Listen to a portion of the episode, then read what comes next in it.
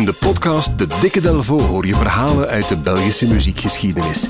Van Arno tot Sap Mama, van Puerto Rico tot Hollywood aan de Schelde. Duik mee in het rijke Belpoparchief en ontdek de verhalen achter Belgische muziekparels. Samen met Jan Delvo, onze ervaren gids. De mooiste Belpopverhalen krijg je in de Dikke Delvo podcast.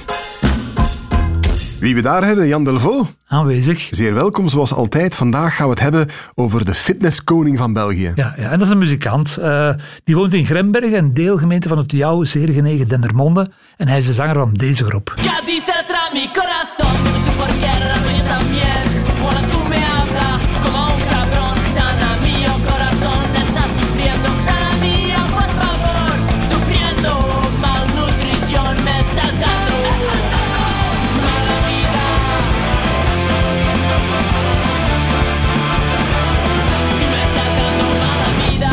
Malavida van Jane's Dead uit Grembergen bij Dendermonde.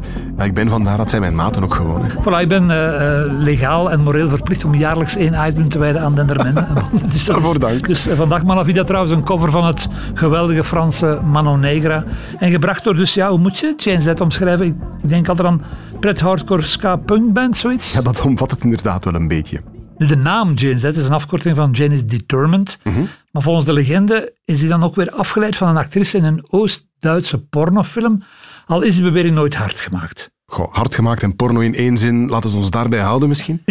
Jane Z wordt in het begin van de jaren 90 opgestart door uh, Bob Haantjes, bassist. En een Bob eigenlijk, ja. Den Bob uh, in, in jullie komt rijden. En frontman Nicolas van der Veken alias uh, Bones. Of de Nico. Of de... nu wordt het wel heel persoonlijk.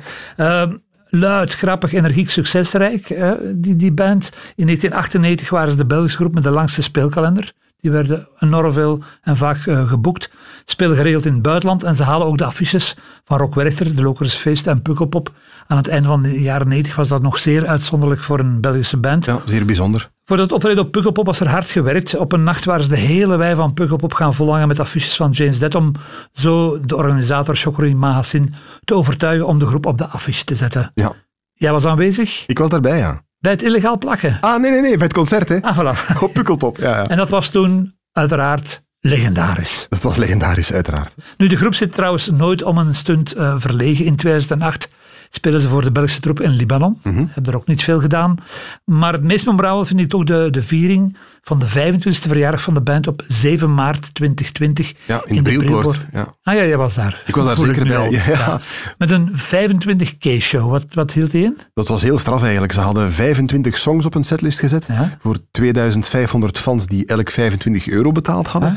En één van die 2500 fans heeft een goudstaaf gekregen ter waarde van 25.000 euro. Dat is authentiek, want ik dacht altijd, die, de naam van die winnaar die ik niet op de radio ga vermelden, is nogal ongewoon. Dus ik dacht, ja, dat hebben ze gespeeld. Nee, nee, ik was daarbij en er was een deurwaarder bij. Dus het is okay. zeker uh, echt gebeurd. Oké, dan geloof ik het. Ja, een plan uit de koker van Nicolas van der Veke, die uh, in 2007, hij was toen voor aan de 30 en al ongeveer een, een 15 jaar bezig met uh, Gen Z, die een zaak start in fitnessapparatuur. Ah ja, nu komen we bij die fitnesskoning. Voilà, voilà, voilà. Samen met een fan van Jay Z, een man die ook uh, de, de merch lange tijd heeft gedaan. Die twee starten vanuit een garagebox, zoals de echte, hè, zoals de, de Bill Gates van deze wereld. Met een spaarpot van 25.000 euro, weer al die 25. uh, waarom een eigen spaarpot? De banken wilden niet mee. Dus die geloofden niet in het businessplan. Er komen een paar filialen en uiteindelijk landen ze in het grote Grembergen, deelgemeente van Dendermonde. En in een mum van tijd is die zaak, die Fitness King heet, is hij de grootste speler op het vlak van fitnessapparatuur in Vlaanderen. Dus Nicolas van der Veek is de fitnesskoning van België eigenlijk. Zo is dat. Met ondertussen al twaalf werknemers en met een eigen hersteldienst en drie jaar garantie. Voilà. Zo hoort dat, voilà. Uh, Nicolas is ook de man achter Dog Runner. En Dog Runner is een van de grootste fabrikanten van let op, onderwaterloopbanden voor honden. Die markt is eigenlijk aan het ontploffen. Ja, die dieren moeten ook revalideren, daar speelt hij uh, op in. Daarnaast heeft hij ook nog eens een indoor bike trainer uh, ontwikkeld, samen met wielrenner Greg van Avermaat, mm -hmm. toch de Olympische medaillewinnaar. Die heet de Flandriaan 1. Dus daar in Dendermonde is er heel wat aan het gebeuren op het vlak van uh, fitness. Jij doet ook mee? Zelden. Nu, veel werk, hè, veel werk, maar ondertussen blijft James Dead toch wel uh, verder sluimeren. We hadden al dat geweldige concert uh, in Deinzen. En recent waren er nog een paar tekenen van leven. Mm Toch bijzondere tekenen. Zo is Nicolas zijn gitaar, die heet The White Goddess, de witte godin, is hij naar Las Vegas gaan brengen. Waarom? Daar is recent een gloednieuw punkrock museum geopend. En Jane Z heeft dus de eer om daar eigenlijk tussen te hangen, tussen de de, de offsprings en, en de NO, de no-effects van deze wereld. Ja, ik zag het op zijn Facebook staan, dat is een bijzonder verhaal eigenlijk. Voilà. Ja, er is ook een nieuwe single, die heet She's My Ex. Dat is een cover van de Amerikaanse punkband All. En die is ook uit het leven gegrepen voor Nicolas, want, zegt hij, ik ben gescheiden en dat moest eruit. En daar komt muziek van en daar zijn wij blij om.